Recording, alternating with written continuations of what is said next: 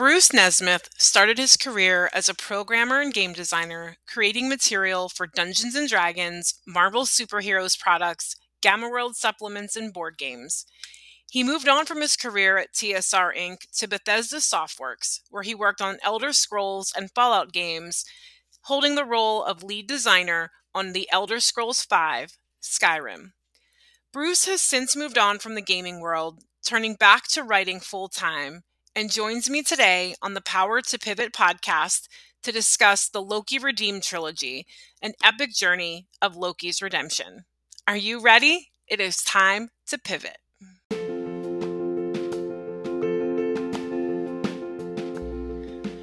Welcome to the Power to Pivot podcast. I'm your host, Elizabeth Miles, founder of March fourth Media Company, and this is the podcast where we share inspiring stories, resources, tips, and fun ideas to help you pivot to new ideas, new goals, and new dreams for your life. I'm so excited and honored to have you join me on the journey, and I hope you enjoy the episode. Hey guys, thanks so much for joining me today for another episode of the Power to Pivot podcast. I am so excited for today's guest. Um, I'm talking with the author of the Loki Redeemed Trilogy, uh, who also happens to have a pretty amazing career in the gaming world. Please welcome Mister Bruce Nesmith to the show. How are you, Bruce?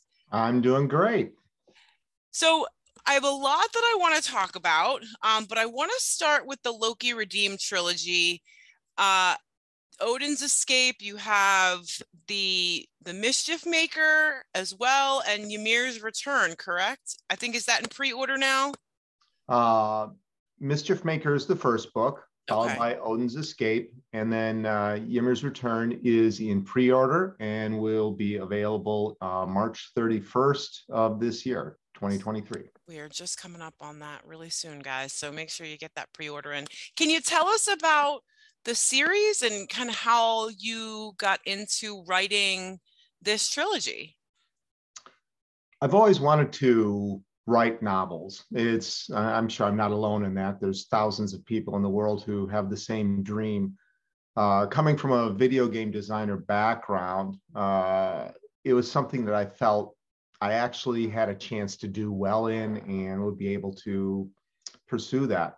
So I decided to take a leap and uh, go ahead and do so. And in terms of the actual books, I've always been fascinated with Norse mythology. I think there's a lot of unique things that uh, are exhibited in Norse mythology that you don't find in a lot of other uh, mytho uh, mythological backgrounds. and uh,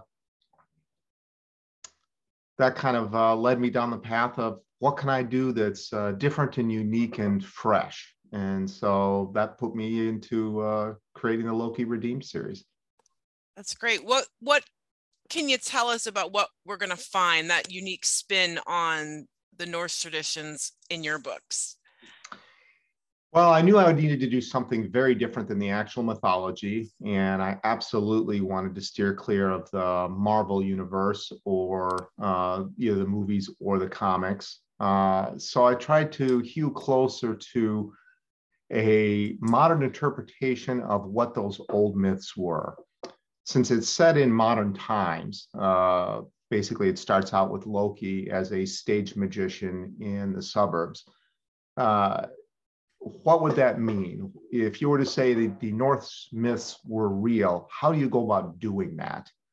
And so I started creating what was, for me at least, a believable world in which both the science and modern things that we accept can live side by side with the fantastical that comes about with uh, the Norse mythology and the characters from that. Uh, and I didn't want to do one of the books where magic is a known thing in the real world. I wanted the real world to be exactly like it is now, and that the magic and the, the other places were hidden and secret from uh, the vast majority of people. Mm-hmm. So that kind of led me to creating what I feel is kind of a unique world, uh, the nine realms, uh, based in some sort of vague scientific background for how magic works. It's not real science, but it pretends to be. Mm-hmm.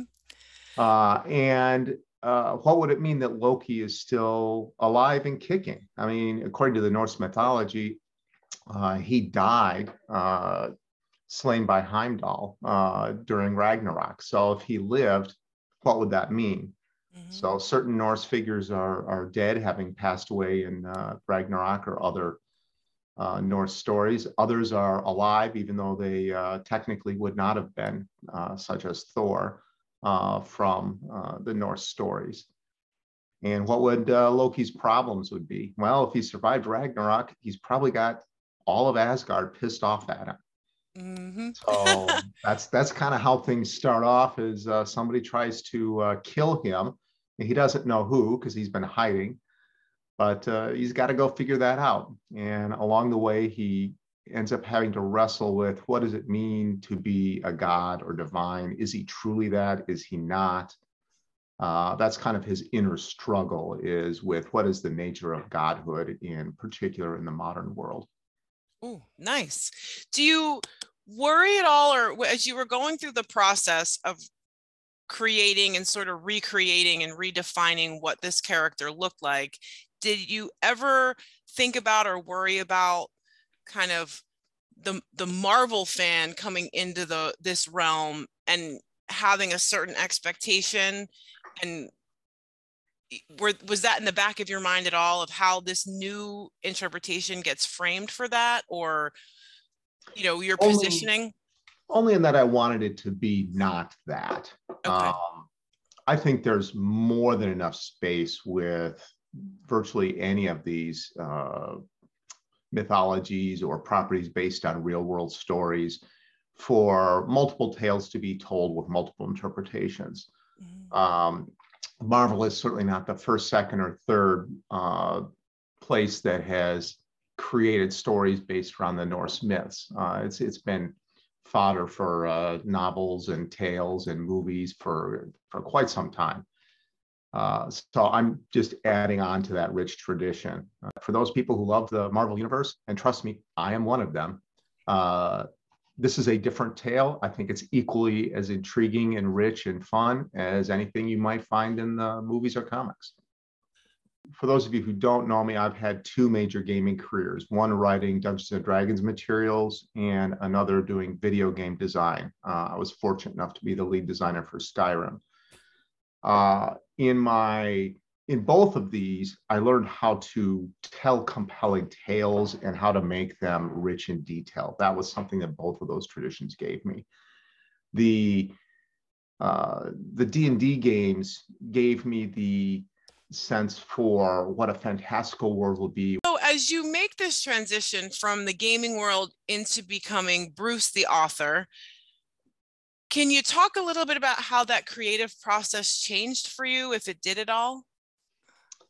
Uh, it definitely changed. Uh, when you're creating stories or adventures for a D and D product or for a video game, you are given a lot of materials in advance and that you have to adhere to. So for a D and D module, you're told it has to be for characters of this level, it has to be for a group, it'll be set in this particular location or feature this particular villain. Uh, with a video game, it becomes even more constrained. You have the story will take place in this very specific location that's already in the game, will feature these very specific plot points and characters, and will probably advance a particular gaming concept that they want to uh, promote right there. But you have total freedom when you're an author. You can decide to make those constraints yourself or not make them. Mm-hmm. Uh, when writing D and D adventures, I could describe the setting, which is very useful for being a novelist, but the players form their own story. You're just building a tapestry of characters and place and mood that they interact with, and they tell the story. The story becomes theirs, and they have to have the freedom to tell the way they want to. In a novel, I'm in charge of the protagonist. I'm in charge of the point of view. I tell the story the way I want to. Mm-hmm. And the same is true in a video game, although to a slightly lesser extent, because there's a singular point of view uh, as a rule with the games that I did, definitely. uh, that becomes the protagonist, but there still has to be variability and options involved. Uh, the other thing that becomes very critical is your interactions with characters, at least the part that you as the creator write, tend to be very, very tight, very focused, and very, very short. A villain in a video game might have six lines of dialogue total, mm-hmm. because that's all the time you're going to get with him. You see him at the very end, he gets to have his little cutscene, and then a big fight ensues. Mm-hmm. Uh, you get a little bit more in a D and D adventure, but you can't count on that either. The players tend to be very eager to get on with the uh, defeating of the big bad guy. So you don't get a lot of face time. You get to do that in a novel. You get to choose what characters have how much impact and how much space and how they interact. So, you know, as an author, it's very freeing. I get to try to tell stories in what were new and unique ways. I have more control over the protagonist than I ever had in my gaming days. Mm-hmm. Was there ever a point where that freedom became a moment of fear, where, where you realized, like, you're not working within someone else's framework? Because I could see it both ways, right? And, and I guess we ultimately, we get to decide how we want to look at it. But I could see it like, oh, great. Like, I can literally create my own world however I want this to to shape up and look. But at the same time, now you're taking you're giving your your readers this this view into, like, Bruce's world. And you know, was there ever a point where you went, oh my God, what am I doing? And how did you overcome that? Well, it's always easier to work with constraints than without them, because you, as you're pointing out, uh, you can put the burden onto somebody else. Oh, that guy said I can't do this. I have to work within these rails. And your limited set of options means you just have to choose from among them, as opposed to the unlimited choices of creating everything yourself. And I think this is where my experience, longtime experience, uh, came into play. Since I've been doing it for quite some time, it was very easy for me to make my first task to be creating an outline and deciding what my guidelines would be.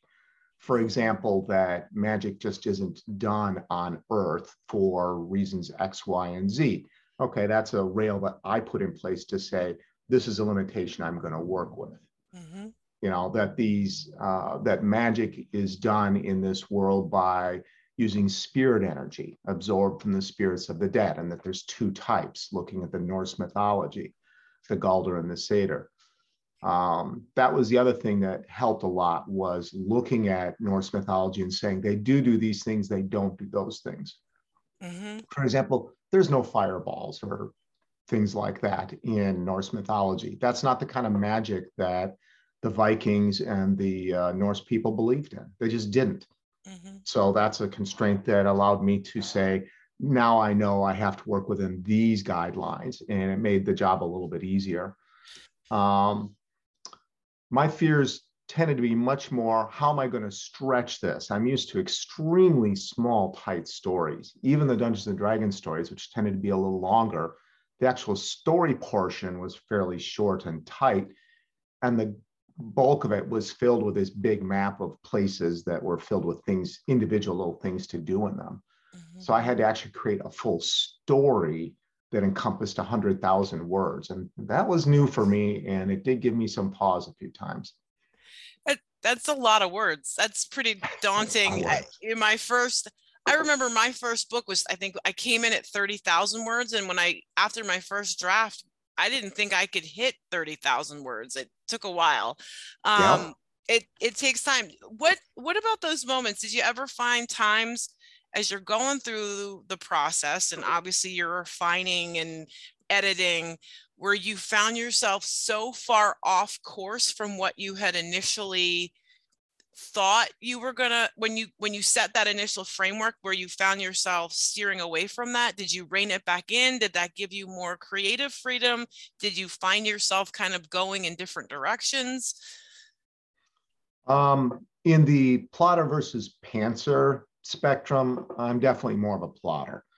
Uh, so I had my my story laid out.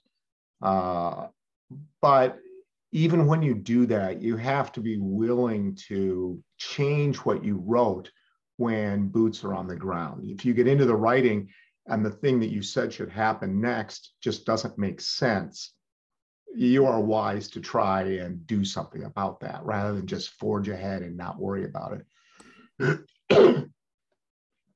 So there were some changes. The biggest problem for me, and actually I ended up setting the first book aside for almost six months as a result, was a gap about three quarter of the way through. I didn't know how to take where the story was and connect it to what I knew I needed to do at the end. Mm-hmm. I'm a big proponent of believing when you're writing a, a novel, or actually any story, but it's particular for novels, uh, you need to know what the end is. You need to know what you're aiming at. How you get there can meander along the way, but you have to have that goal in mind. So I knew how I wanted this story to end, and I'd written three quarters of this book, and I didn't know how to, how to fill that gap. Mm-hmm. And it actually, like I said, I ended up setting aside for about six months before I was able to come back to it and say, okay, let's do this. Um, so that's, you know, it does happen. It does happen to authors. I'm not normally one uh, prone to writer's block. I'm normally able to uh, just crank out the words, but that was a moment where it really hit me hard. What was that moment like for you when you realized you were ready to to pick the pen back up? Was it, had you been mulling it around for a while? Was there like this defining point where like you got that light bulb? Aha. I tend to find that my light bulb aha moments come in moments of quiet when I'm not actually trying really hard. You just kind of let it sit back, let the world wash over you, and things start to percolate. And that gives you something to grab a hold of to proceed forward. And for that particular moment, I actually had three or four ways that I would could tie these together, but I didn't like any of them. They felt flat and uninteresting or mechanical to me. Um, and that was the cause of my, I, I just can't do this. This is, this is the wrong way to do it. The reader will feel that. Yep. It'll feel mechanical, and you don't want that. Um, and very, very slowly, one of those ideas started to mutate in my head as I went about my normal day, until it kind of slowly ended up in a space where I was more comfortable with it. Um, I do have aha moments. This wasn't one of those cases. This was a, a very slow migration into something I could do. I was also fortunate that writing my first book, I was still employed. Um, I didn't uh, leave my job uh, until after that first book was finished and I was ready to do something with it. Uh, so I still had other things to do to keep my uh, uh, my energy up and my thought processes moving and distract me from that that problem at the time. It takes a, a bit of the pressure off, I'd imagine. You know, you, there's there could be that temptation to just go, I'm going to go with the option. I I know this is going to feel forced. It's not going to seem right, and there could be that temptation to just keep going regardless. Um, but having giving yourself that space to take that step back, distancing yourself from the work a little bit and letting that pressure come off, I'm sure, well, it gives a lot more freedom. I know it did for me. Um, so, and it's, it's always helpful to give yourself that time and, and not rush the, pro- it is a creative process.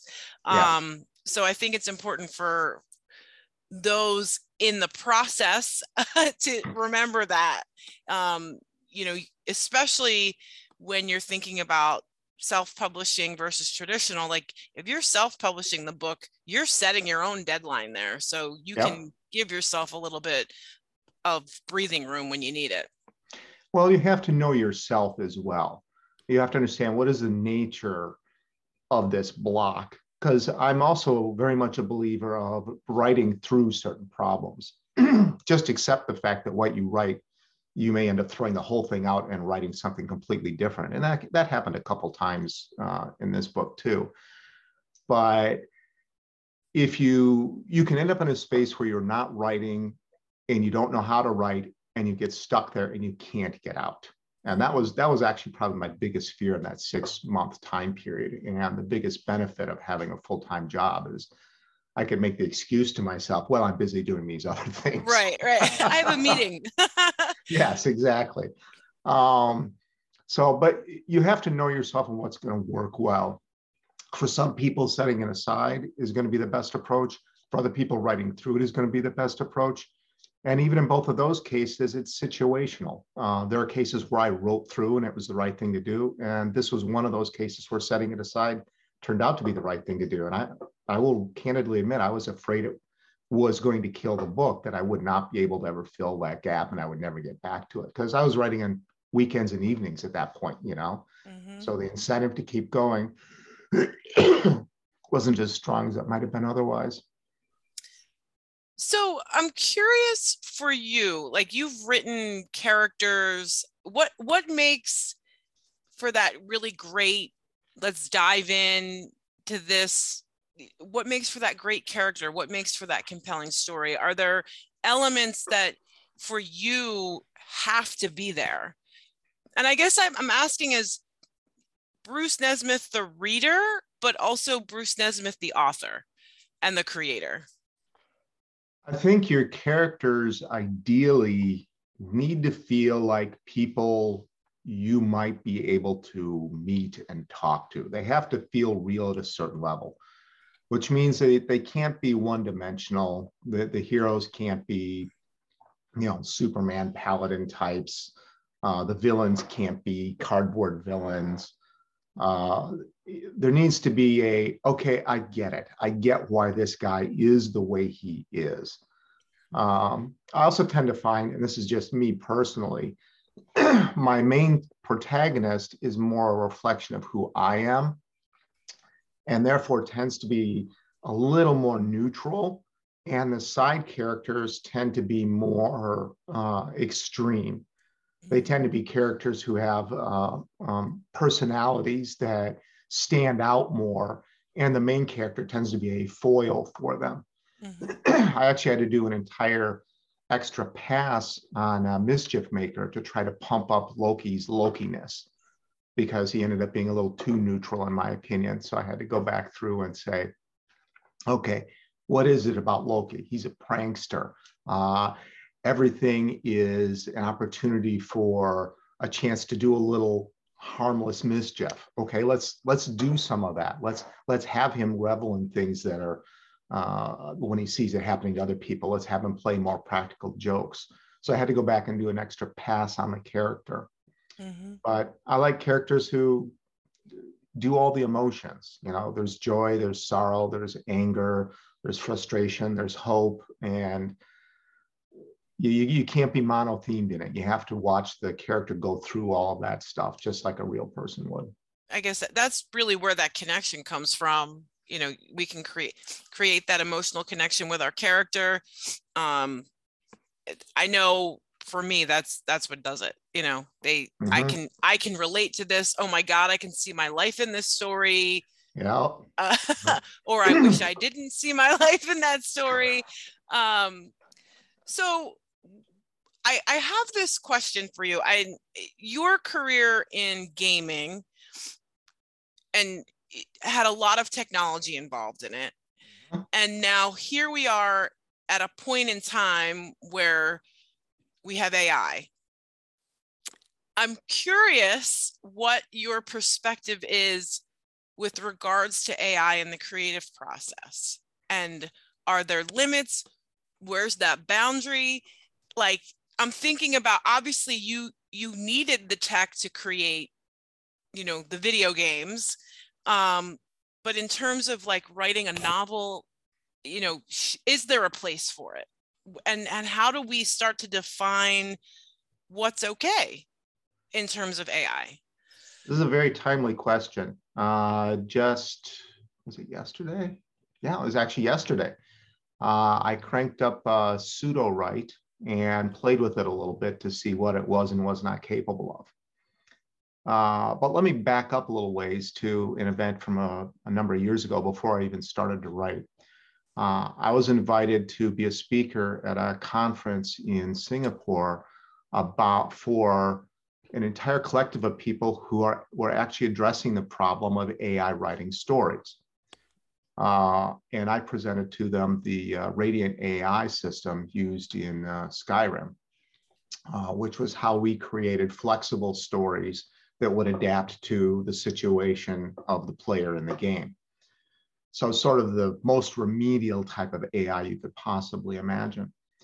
And one of the questions they asked me at the very end of that was, did I think it would ever be possible for a computer to write a quality novel? And at the time, I said, no, I didn't think so, that I thought stories were something that were uniquely human. Mm-hmm. I'm gonna have to back off of that now.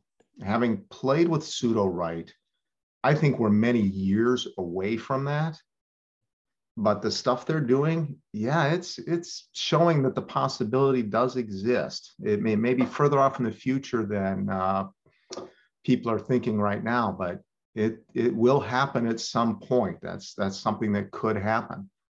Uh, when I looked at Sudowrite, uh, I gave it uh, the first chapter of my second book as a background, and I defined the characters, and I told it, okay, write me the next few paragraphs, and it actually wrote stuff that made sense and could be somebody else's story. It wouldn't have been my story. I wouldn't have written those. And I don't think it was up to the quality that I would write, mm-hmm. but I could, but it, it, it actually functioned. And that's, that's the first step, is that it created a functional story. What most of these, you know, Jasper and Sudowrite and the others are promoting right now is something that's more of a writer's assistant. Mm-hmm. In other words, they're not going to write an entire novel. They're going to give you the next few paragraphs. They're going to give you an idea uh, for how to push past a block you might get. Uh, they're going to take something that's kind of crudely formed in your own head and turn it into something functional. So if you think about it from an assistant's point of view, I think that's where the A I is now and where some authors will be able to make a lot of use for it. And I'm thinking of those authors who um, have outrageous, uh, outrageously prolific writing styles, the kind that do a novel a month.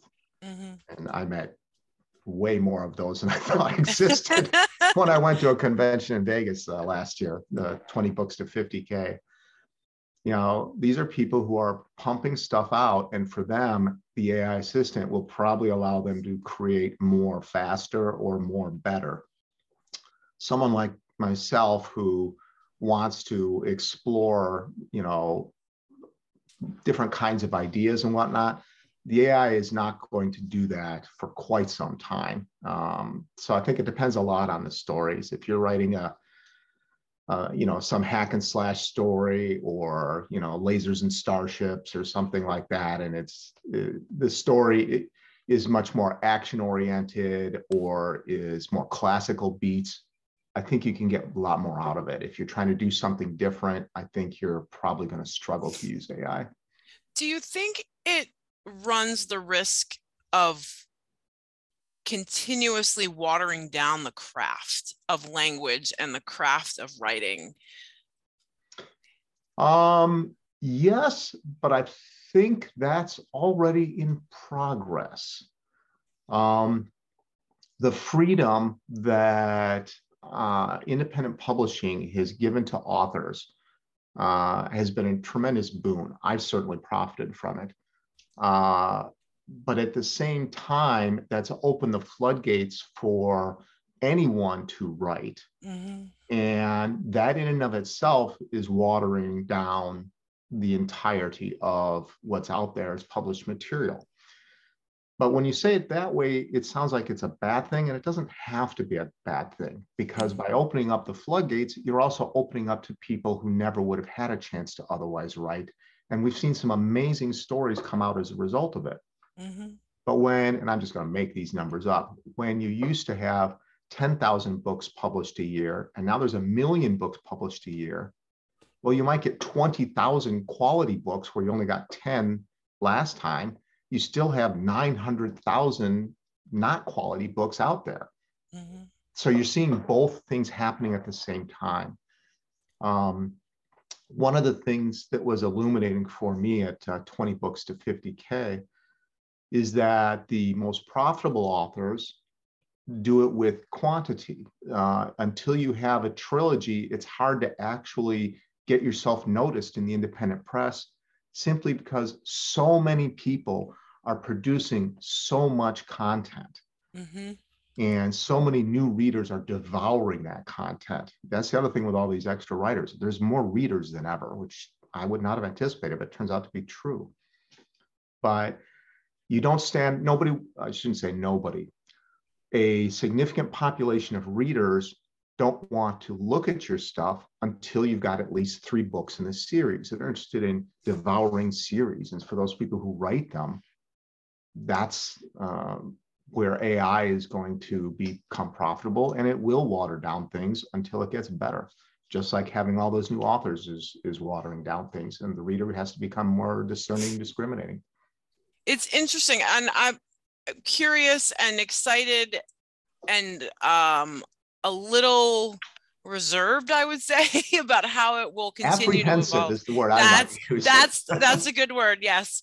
Um, but it's interesting. I mean, I think it's it's an important conversation. How do we as a society, you know, continue to accept it into, I mean, because it's here. We we can't stop that train from rolling along. Box is open. Yeah. Um, but I think I think it's important. And then I think about how does that trickle down into the education system. I mean, we could we could do a whole series of episodes probably just on this. Um, what continue? What inspires you to continue with creativity, or um, who inspires you? Oh, all the other authors I read. I'm a I'm a pretty voracious reader, um, and when I read something that I say to myself, I don't think I could have written this, that inspires me. That person wrote a quality story, thought of an absolutely amazing idea that or beyond my current skill sets. That challenges me to up my game. I want to be in that rank. I want to be the person who other people read their stuff and go, wow, I don't think I could have written that. I don't think I would have come up with that idea. Mm-hmm. So that's that's what inspires me. And there's a number of other a number of other authors out there like that. Um, but it's probably due to my gaming history, the, all the jobs that I've had in that industry, but my brain just kind of doesn't shut off coming up with cool story ideas. It just, they're just sort of percolate back there. And nine out of ten of them are, are crap or, you know, only worth, you know, five pages of writing.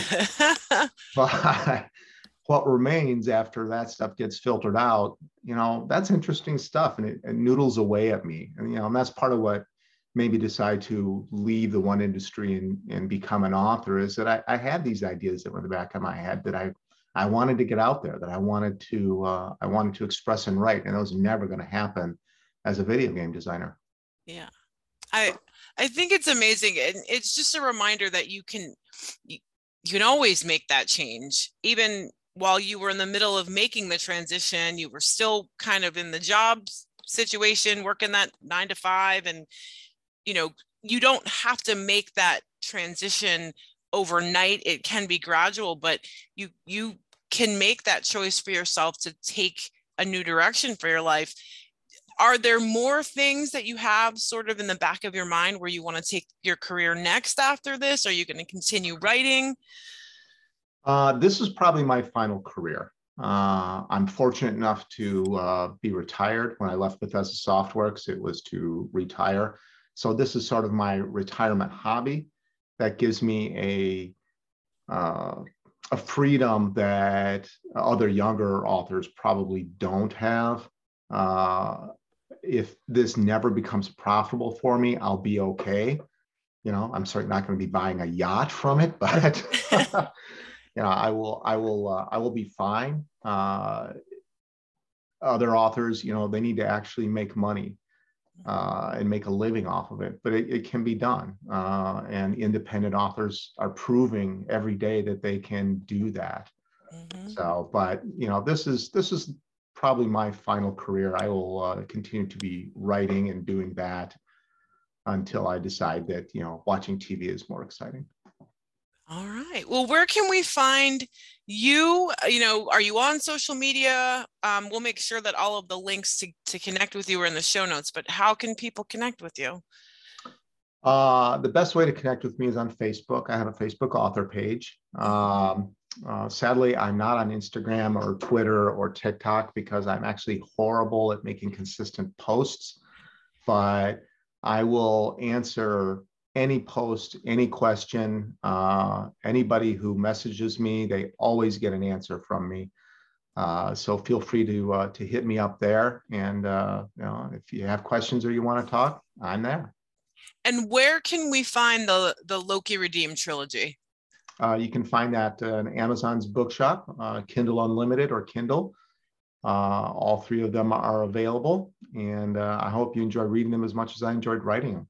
I'm so excited to see what's next.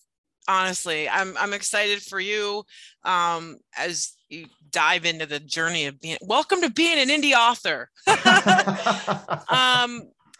I, I do have one last question. Is mm-hmm. there something, what's like one fact about you that you think people would be most shocked to know about Bruce Nesmith? Ooh, shocked to know. Shocked may be a little bit strong, but one thing you might not expect from me is uh, I like to raise carnivorous plants. I have a little garden of uh, Venus flytraps and pitcher plants and sundews that uh, uh, that I grow. Interesting. How long have you done that? Like uh, about four or five years now. Was uh, something that got you? What got you into to raising them? Well, my wife has always been uh, very much into gardening and uh, taking care of the property and all that kind of stuff. Uh, and at one point, I was like, you know, some of that looks interesting, but some of it's not so interesting. But what if I did something more exotic? And so I looked into them, and it's like, okay, this is this is different. Not everybody does this. What's this all about? How hard is it? What's what's cool about them? And it's a little more difficult than uh, than normal plants, but really not that bad. Mostly it's that you need to use distilled water instead of regular tap water. Uh, and they're they're cool. They're very different kinds of plants, very different ecologies. Interesting. One, One fun fact, for example, is uh, Venus flytraps are only native to one very small place in the entire world, North and South Carolina. That is the only place in the entire world they're native. I don't, really? Seriously. It seems so random, but like at the same time, not in a, in a very interesting way in my head about that. Yeah. They're Venus not that hard to grow, but that's the only place you can find them naturally. I guarantee you I could not grow them. I'm not, I'm not that, no. So guys, I have a daughter with a black thumb, so I, I can understand that. I'm so bad. Um, but I really appreciate you taking the time to join us today. Like I mm-hmm. said, very excited for the trilogy, for the writing career. Oh, thank you. Um, guys, make sure we'll put links to the books in the show notes. Um, please reach out to Bruce on Facebook if you have questions. Um, and, and again, just thank you so much. We will chat with everybody on the next episode. Take care. Thank you. Thank you for the interview. Thank you so, so much to Bruce Nesmith for joining me on the show today and sharing your career and the Loki Redeemed Trilogy with all of us. And thank you so much to all of you for tuning in. Don't forget to check out the show notes where you'll find links to the trilogy and how to stay connected with Bruce over on social media. I'm looking forward to sharing the next episode with you guys. Remember, you are never stuck. You are never lost, and you are never, ever alone. At any given moment, you can use your power to pivot, make a new choice, and start again. I'll talk with you on the next episode. Hey guys, it's Liz here from March fourth Media Company, and the biggest lesson that I have ever learned is that at any given moment, you can always choose again. And trust me, I learned this lesson the hard way. And I'm inviting you in to join me in my book, This Is Where You Pivot, The Shift from Fear to Freedom, as I'm sharing with you how I arrived at this lesson. I'm opening up about my life, overcoming a toxic and abusive marriage, navigating years of career, health, and family issues that kept me feeling so stuck, lost, and alone. Sharing stories through my own trauma that kept me paralyzed in fear for so long. And most importantly, I'm going to show you how I found a way out. you too can find the strength within you to overcome any obstacle in your life. So head on over to amazon dot com or find it on this is where you pivot dot com today and order your copy of This Is Where You Pivot, The Shift from Fear to Freedom. Remember, you are never stuck, you are never lost, and you are never alone. At any given moment, you can use your power to pivot, make a new choice, and start again.